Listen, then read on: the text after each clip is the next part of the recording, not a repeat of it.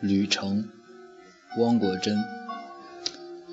意志倒下的时候，生命也就不再屹立。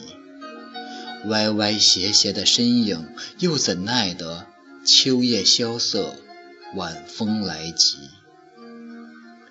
垂下头颅，只是为了让思想扬起。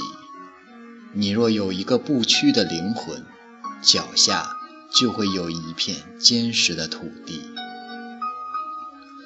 无论走向何方，都会有无数双眼睛跟随着你。